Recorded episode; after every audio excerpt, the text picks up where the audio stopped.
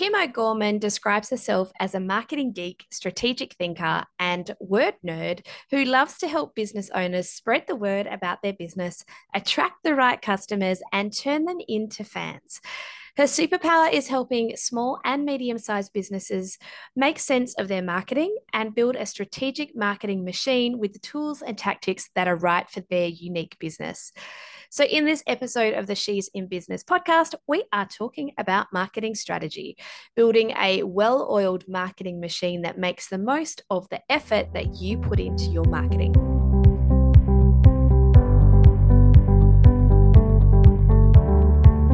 Hello, I'm Donna Han, a business coach and an online course creator, and this is the She's in Business podcast.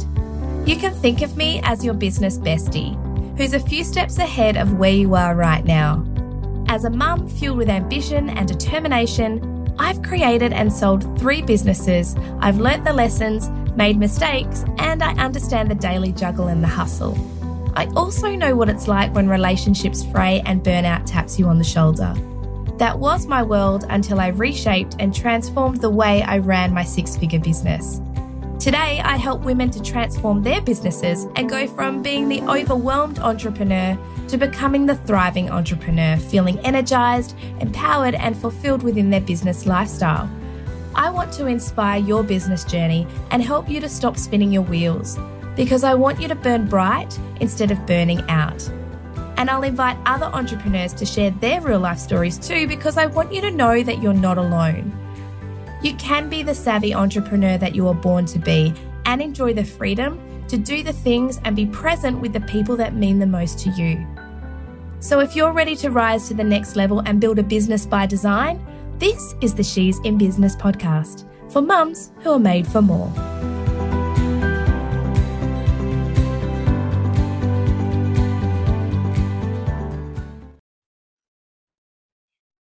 Well, hello, my lovely listeners. Thank you again for tuning into another episode of the She's in Business podcast. We are going to spend the next 30 minutes or so with marketing expert Kim O'Gorman. So welcome to the show, Kim. Thanks for having me. I'd love to get things rolling today and invite you to introduce yourself and briefly share with us your journey through business from where you started to where you are currently. Absolutely. So I am a proud marketing geek. I've spent my entire career, I started off in public relations and journalism, but transferred into marketing, working with some really big brands. I was on brands for Forex and some of the premium beer brands for Lion, probably 10, 12 years ago. I left Lion and started my own business. And the reason for that was it was when digital was really emerging, and I loved and was really excited by the new opportunities, especially for smaller businesses. But when you're working for a large organization, and I think many people found it at the time, it was like a little bit like turning the Titanic. It took a little while for large organizations to feel comfortable, whereas I was kind of really keen to jump in and get started and learn as much as I could. So it was a really good opportunity. So I'm coming up to my 10th business anniversary in February. Wow. It was perfect timing because it was when my daughter was starting school. So it was a flexibility choice as well. And it has been that for sure. But it's just let me work with a whole range of clients across a whole range of industries and really learn marketing inside out. Yeah. I can imagine it would be a big shift too, to go from like working for big corporate style business to then working for the smaller, like small to medium sized businesses, but all for yourself in that space. Was it a big adjustment? It wasn't. I'd started off in my career in sort of government organisations and small businesses as well. So I was used to making a dollar stretch a long way. It was really great training to work in an organisation where we did have big budgets, and I got to learn the ins and outs of TV advertising and radio advertising and all the production and everything that went along with that. So it was a really great training ground. But in the last probably 4 or 5 years of my time there, I was the general manager of the 4X Ale House, which was the brewery tour and function centre. So it was my training ground, and it was such a good opportunity to learn small business and running a small business within the safety of a large organization. So, you know, those last few years were still fairly small business focused. So yeah, I got the best of both worlds. Yeah. Yeah. And working for a beer company, I'm sure you occasionally got some benefits. Yes. Yeah, we sure did. And it's so funny because for years I never drank at home because we always had so many social functions. It was kind of home was my break. Yes, there was lots of amazing benefits for sure. Okay, so let's get into your expert space in the marketing world. Why is marketing, like having a marketing strategy, why is that so important at any stage of business? I think that the challenge is there are so many opportunities, and if you're like me and you're attracted by sort of bright, shiny new things, you can end up trying a range of different tactics.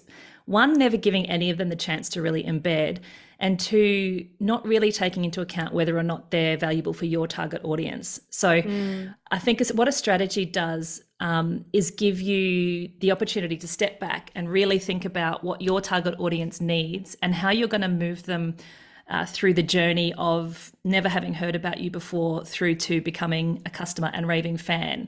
And I think a lot of people can hear the word strategy and get quite scared because it seems like this really big thing that should take days to create, and possibly you put all that effort in and then put it in a bottom drawer and never look at it again. And I think what we need to do is look at a strategy as that guidance, as that sort of roadmap for you in your business. It's never going to be set in concrete and it needs to adjust with your business. But I think if you have no structure and no boundaries, it's very hard to get results. What I love in life and in business is boundaries let you actually test and push those boundaries because it still gives you a safe path to travel. And I think it's the same with business. If you've got that plan, you can still try new things. It's not like you're saying no to everything, but you've got a filter to test it through. Yeah, I love that. And I love that you said, like, sometimes it's that we don't give it enough time to embed. And that's key, right? Like, you've got to give it enough time to actually build traction and see the results. How, like, I know how long is a piece of string, like that's really tricky, but how do you work with that with your clients in going, well, no, hold on, we're not going to pull it just yet? And in the same end of the question, like, when is the right time to pull something? Like, I think, it is definitely it depends answer. Yeah.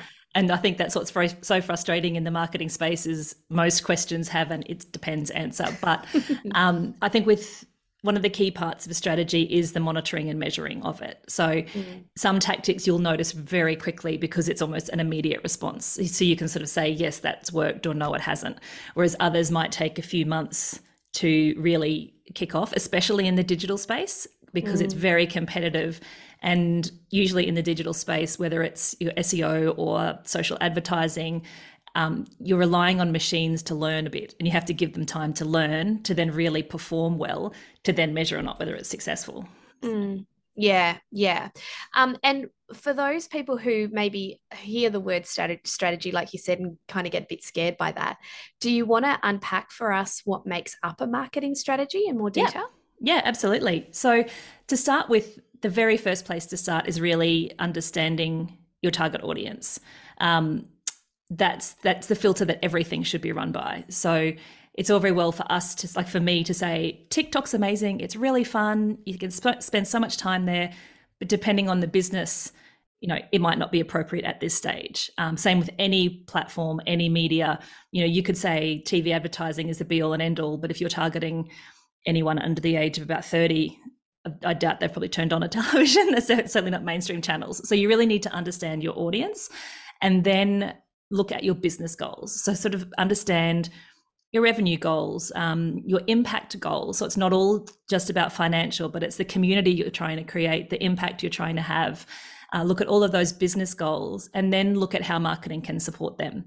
So understanding that from those top level business goals come your marketing goals. So it might be community size, or it might be your email database, or, you know, you're getting some really specific measurable goals in place that you know are moving you towards those business goals. I remember back in uni, which was a long time ago, having the lecturer describe the difference between strategy and tactics. And they sort of said, if your goal is to travel from Brisbane to Sydney, your strategy is the way, like the path you're going to take and how you're going to get there. And tactics is then getting in the car, turning on the ignition, you know, the step by step. So it helps to sort of overlook and say, where am I trying to travel with this business? What am I trying to do? And then you work out the tools that will get you there in the most efficient and effective way. So you need to go, like, goals are very, very important. Your target audience is very important. And then the way I generally will have a look at the competitive landscape, it can be tricky and it can be a trap, because you can sort of look and go, I'll never catch up to them, or I'll never be able to do those things. So it's not from a comparison point of view, but it's just understanding the playing field you're competing on, so you can see where the gaps are and you can see where the opportunities lie. And then I look at the 5 phases of marketing. So that's the phases that take customers from never having heard about you through to that becoming raving fans and customers. Yeah, right. So would you mind exploring for us what those 5 phases of marketing are? Yeah, absolutely. So the first one is awareness, and that's raising the awareness of your business and your brand in your customer, in that target audience. Sometimes that might be awareness of a problem that they might not realize they have. So in this phase, you're sort of generally coming through, they might be not aware of a problem that they have, and you're educating them about an opportunity that they face, or they might be aware of the problem but don't know about the solution you offer. So it's an education piece, and it's a way to get in front of new audiences with what you're able to offer. And then the next phase is lead generation. So that's where, depending on your business, it's getting them into your ecosystem and into your, you know, so it might be your email database, it might be within a community. Sometimes it's not ideal, but sometimes it might be a social media follow or a Facebook group or something like that.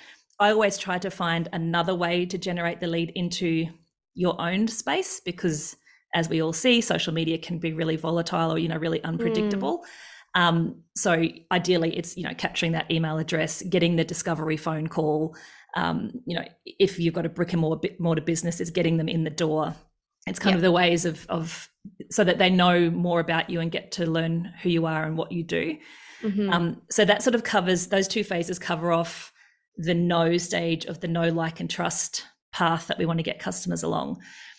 Then we come to lead generation, and that's the lead nurturing. So that's the nurture phase, and that's where we're building the like and the trust. So people might know about your business, but in this lead nurturing phase, we're sharing a lot of information, we're showing our personality, we're demonstrating our company values, we're getting them to really know who we are, so that when it comes a time to buy our product or service, they know that they trust us and they're aligned with us and that we'll be their choice. And so that path can take anywhere from 5 minutes to 5 months to 5 years through to the next phase, which is conversion. So it depends on your product. Like if I'm looking for a black jumpsuit, and I go on and Google it, and I might find a product and I might like it, I might do a little bit of research around reviews and things, and I might buy it, and that could be really, really fast. Or if you're selling a membership or a mastermind or a larger ticket item, there's people I follow that I've been in their ecosystem for years. I haven't left yet, but I haven't yet been ready to buy. So that's very much that how long is a piece of string scenario in that lead nurturing phase. But you'll know, and again, if you're measuring and monitoring well, you'll know on average how long customers take to convert. So you'll be able to tailor that marketing and make sure that you don't get bored and fall off just before they're going to convert, you know, which is a big risk. Or you might, as you said, you know, when do you know when to pull? Well, if you don't really know your data and see how your existing customers have purchased or the time they've taken, you might jump out just before.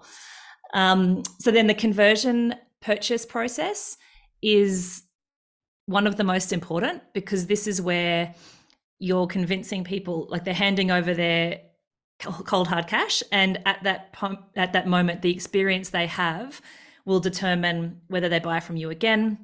If it's like a membership or something, like whether they stick around and renew, whether they refer their friends and family, whether they write reviews. So it's not that you get someone to the point where they purchase and job's done. If anything, that's where a really important phase starts. And then the 5th phase is the repurchase and renew and review stage, where you're getting them into that cycle of ideally renewing or coming back for other products or referring people through. And so that's almost a repeat, slightly tweaked version of the lead nurturing phase. It's a nurturing phase so that you can get them back to that purchase again.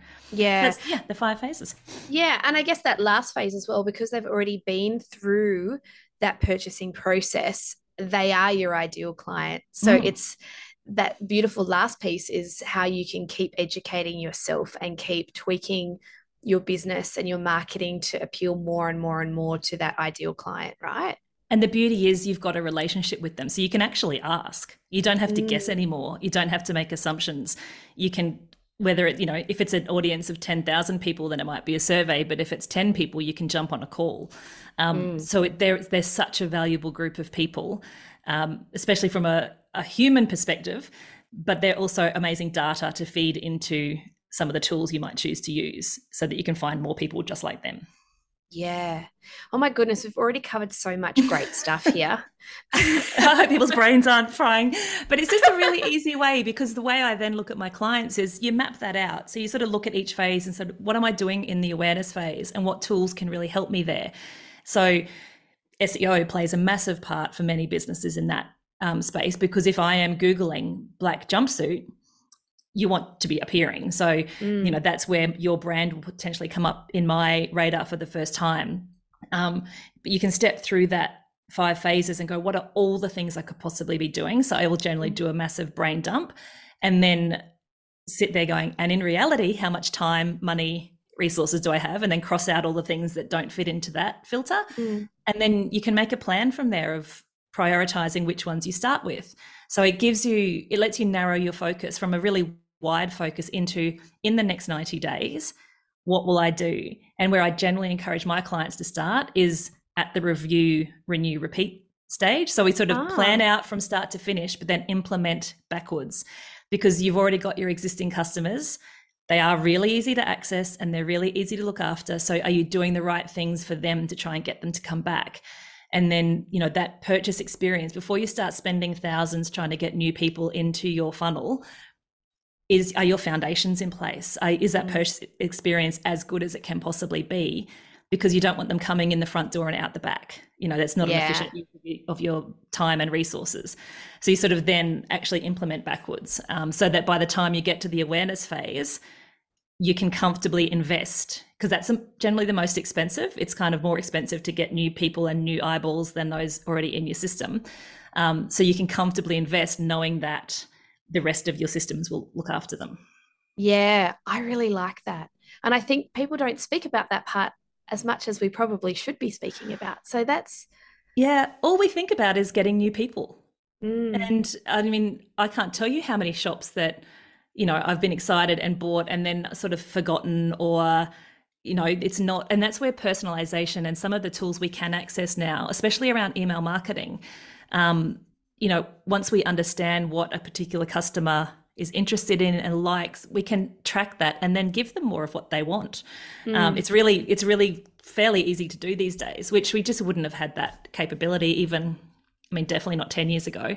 So I think it makes our job a lot easier.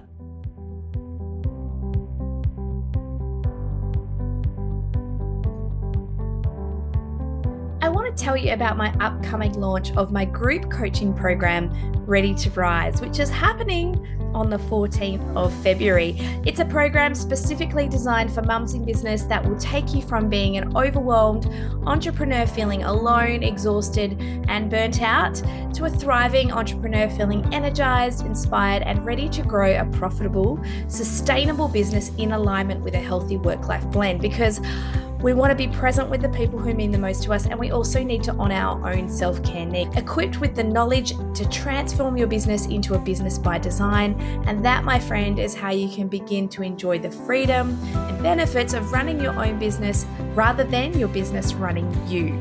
So if you're ready to rise to the next level, make sure you join the waitlist and benefit from some of the early bird bonuses when the doors open on February the 14th. Head to donnahan.com/course for more information. Now let's get back to the podcast.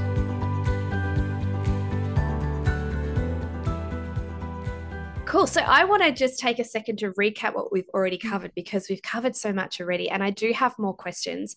But so we've talked about why a marketing strategy is so important. We've talked about what makes up, I guess, the bones of a marketing strategy. And then you've identified for us the 5 phases of marketing, which is so powerful.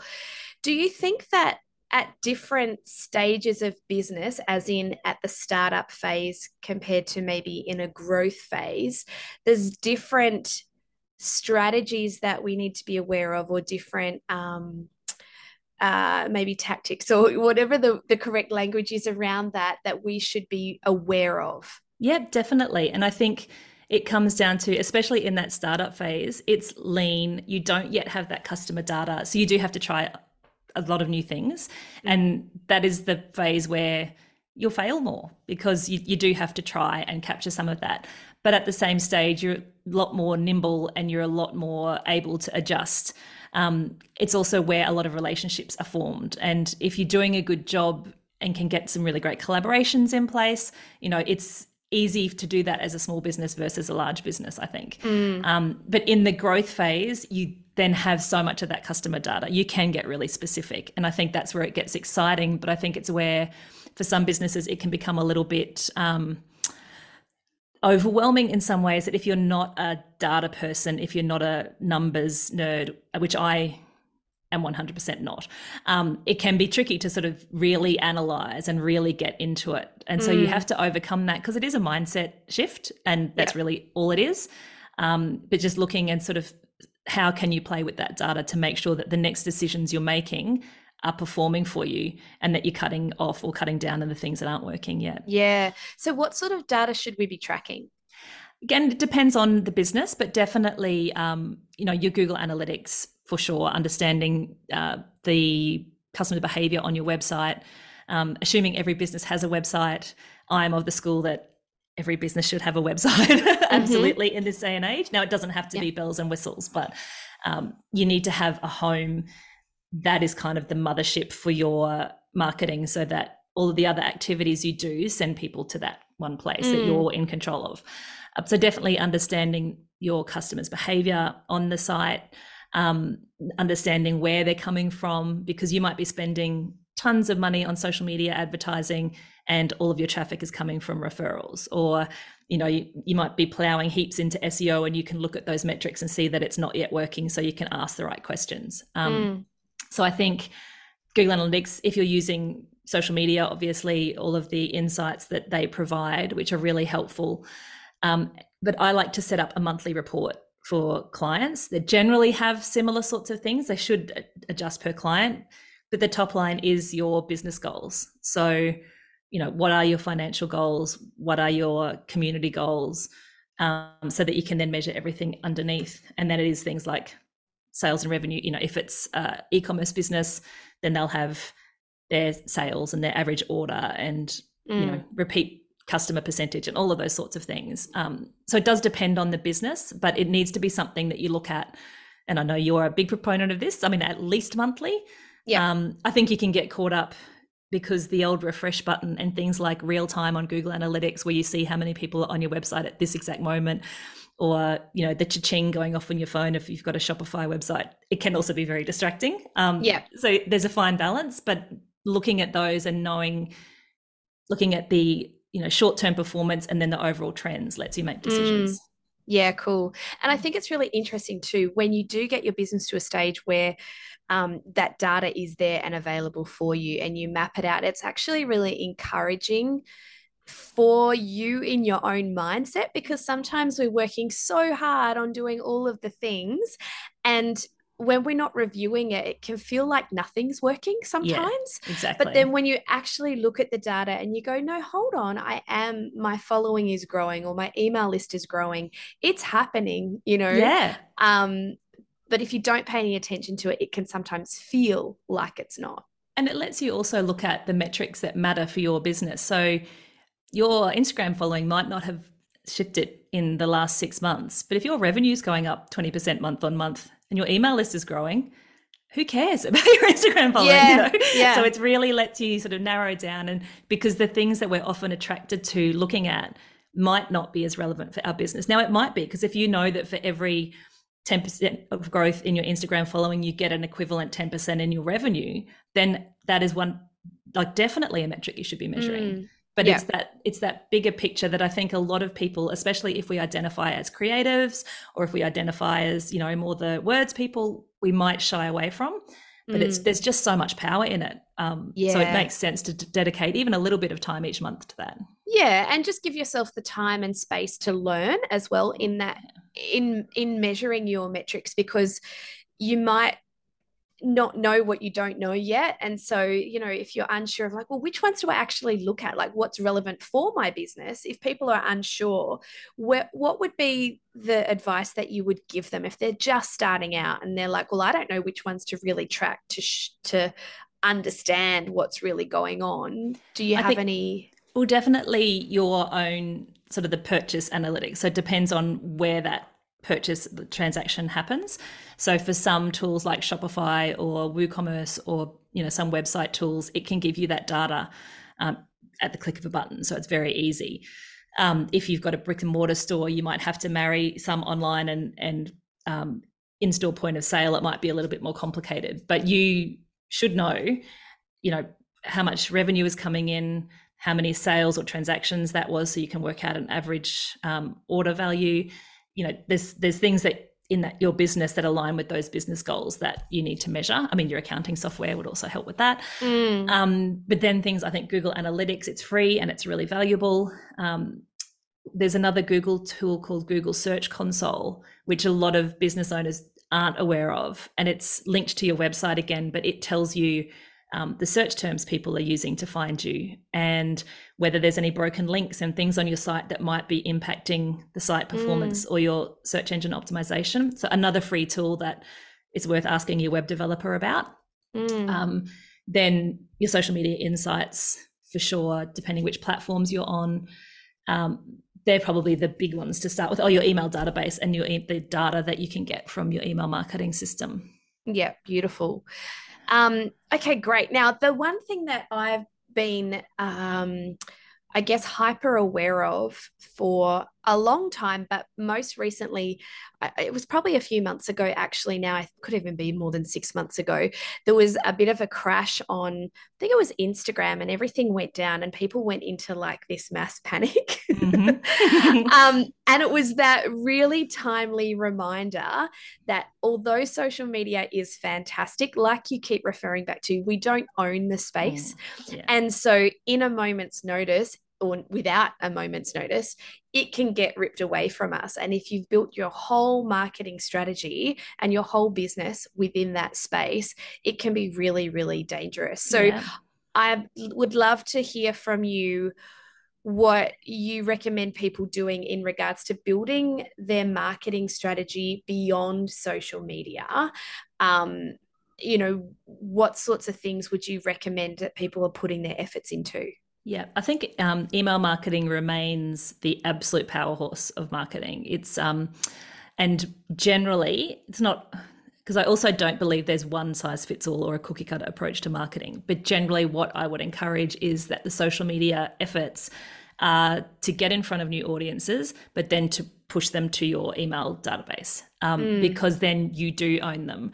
And then if Instagram reach tanks like it does on a regular basis, or those days where it goes down altogether and people panic, or, you know, your Instagram following, your Instagram gets hacked and you lose access, which I've had a number of clients go through that process, and some have been lucky enough to get it back and others haven't. And so they might have had 15, 18, 20,000 followers in a really vibrant community, and then suddenly it's gone and they have no business. So I think you can't rely on those platforms. Now, I agree they are absolutely amazing, and now showing my age, but I was in marketing for a fair while before they came around, and the opportunities they've given, especially smaller business, are incredible. And they are free in air quotes, because you might not be paying cash, but you are definitely investing time. So I don't think they can be called free, but they make reaching new audiences accessible to anybody. So I think, you know, I am not anti-social media, but we do have to be realistic. And I only think the environment is going to change because the owners of these attention platforms are starting to slowly be called to account for some of the behaviors of the platforms. And I think it'll be interesting to see over the next few years, I believe there's going to be a big shift. And, you know, the more you watch documentaries like Todd Sampson's Mirror Mirror or The Social Dilemma, and people start, because as a marketer, I love them. As a human, it terrifies me. And yeah. I think the next few years, there's going to be some shifts. And so a lot of that data that we've been relying on through these platforms, you know, we've already seen some drop away. And I think that will probably happen more. So, you know, we need to be able to shift with that. And we need to be also understand that there's always going to be new things coming. So we need to be prepared. I don't think anyone can create a strategy that will work for the next 5 years because, you know, look at the last 5 years and how much has changed. So we have to be prepared to learn and change. But I would still always say email marketing, aside from the fact that you know, own that database, it also converts way higher. Social media is not a high converting marketing tactic. It's really great for, you know, that lead generation and lead nurturing and awareness. But when you come to conversion, email marketing wins every time, hands down. And I'm not for 1 second saying do a weekly newsletter, because there isn't a human on the planet that needs another weekly newsletter in their inbox, but you need to create something that's really valuable that people want to open. And then you're in a really good position. Yeah. And I think if we know, like that you've highlighted, at some stage, these big companies, these social media giants are going to be brought to account for some of the behaviors that are going on. So why not now start to make building your email list just part of what you do, so that if and when that actually starts to happen, you don't go into panic mode like the majority of business owners may do if they haven't prepared themselves in that way. Instead, you're in a position to be able to go, okay, but I've already got my email marketing strategy mapped out and it's working for me and I can tweak it. I don't have to start from scratch like so many other people will be scrambling to do. Yeah. And you can just keep that relationship going. And then whatever the next platform or tactic is, you can bring your audience along with you on it. So you're kind of creating, if you see people who, you know, when TikTok started emerging, probably like 2020, I mean, it had been around for a long time, but that's where it sort of took off through everyone being at home. You know, the people who could jump on one day and have tens of thousands of followers the next are those who had very strong followings on other platforms or an email database that they're messaging everyone saying, hey, I'm over here, come and join me. So it just means that it's the engine that you can power all of your efforts and bring people along with you.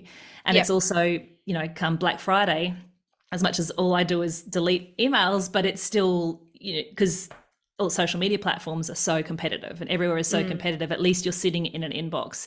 Yes, you might get deleted, but you might sit there for a few weeks and they might come across something else, you know? So yeah. So what would you say, in kind of wrapping up the podcast, what would you say are the biggest mistakes that you see people making in their marketing? I think definitely not having a strategy. I think, just trotting along, doing the things the way you've always done them. It might be working. And so I'm not for a second saying break what, you know, is working. But what's the opportunity cost of that? Or what might you be missing out on if you were to try some new things? So creating that strategy and having that map so that you sort of know where you're wanting to go and where you're starting from. And I think that's a really important piece in that measurement is like, where are you today? Capturing that. So as you said, you can celebrate your successes in 6 and 12 months time. And you can see the difference, because I think it's like the, you know, analogy of the frog in warm water into boiling water. We all sort of only recognize where we are right now. Yeah. So definitely getting that strategy in place, the measuring and monitoring for certain, not being distracted by every bright and shiny new thing. I think that's a big mistake. And that comparison of, oh, my friend did this and was really successful, it's potentially a waste of your time and money. So, yeah. Oh, that's been amazing. Like, you've given us so much value, and we've covered quite a bit today. I know. We have got a busy 30 minutes. Yeah, we have. Yeah, no, this is great though. This is all the sort of stuff that, you know, I think people are probably thinking, but maybe are not feeling that they have the space or the confidence to ask these questions, which is part of why I do the podcast, because I want to be asking the kinds of questions that I think the listeners are wanting answers to. And you've really uncovered some really great concepts and ideas, and certainly solidified for me that within my own marketing strategy that I'm either doing the right things or I need to be looking and kind of honing in some more on some particular areas. So I'm so glad that our paths crossed. Yeah, nice. At the conference that we were both attending a few weeks ago. And yeah, I really appreciate your time in sharing your expertise and knowledge here on the podcast with my lovely listeners. But if people want to know more about, you know, creating a marketing strategy or, you know, have you got a checklist or anything else that people can grab? Yeah. So on my website at the moment, my website's kimogorman.com.au, and Kim is with a Y. So watch out for that one. I've got a marketing health check. So before you start developing your strategy is kind of capturing that information of where are you now and where the opportunities might lie.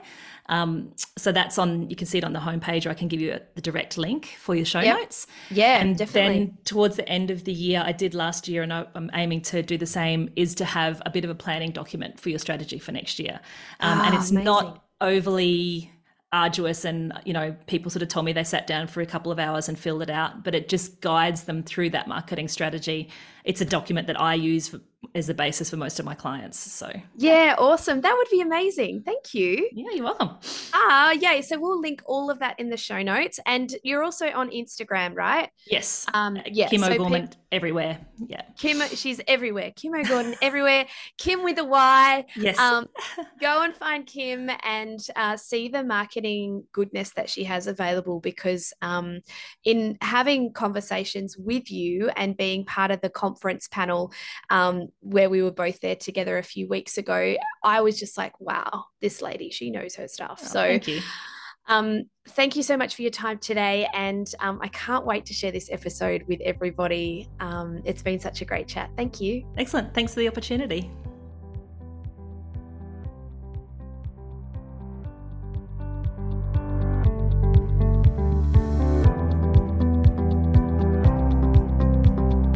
Thank you for listening to this episode of the She's in Business podcast.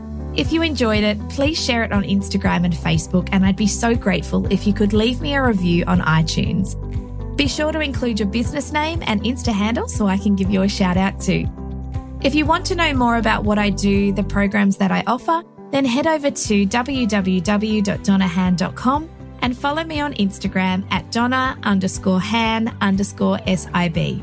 I hope this podcast inspires you to be courageous and take action in carving out your very own business by design, where you can avoid burnout and shine like the universe is yours.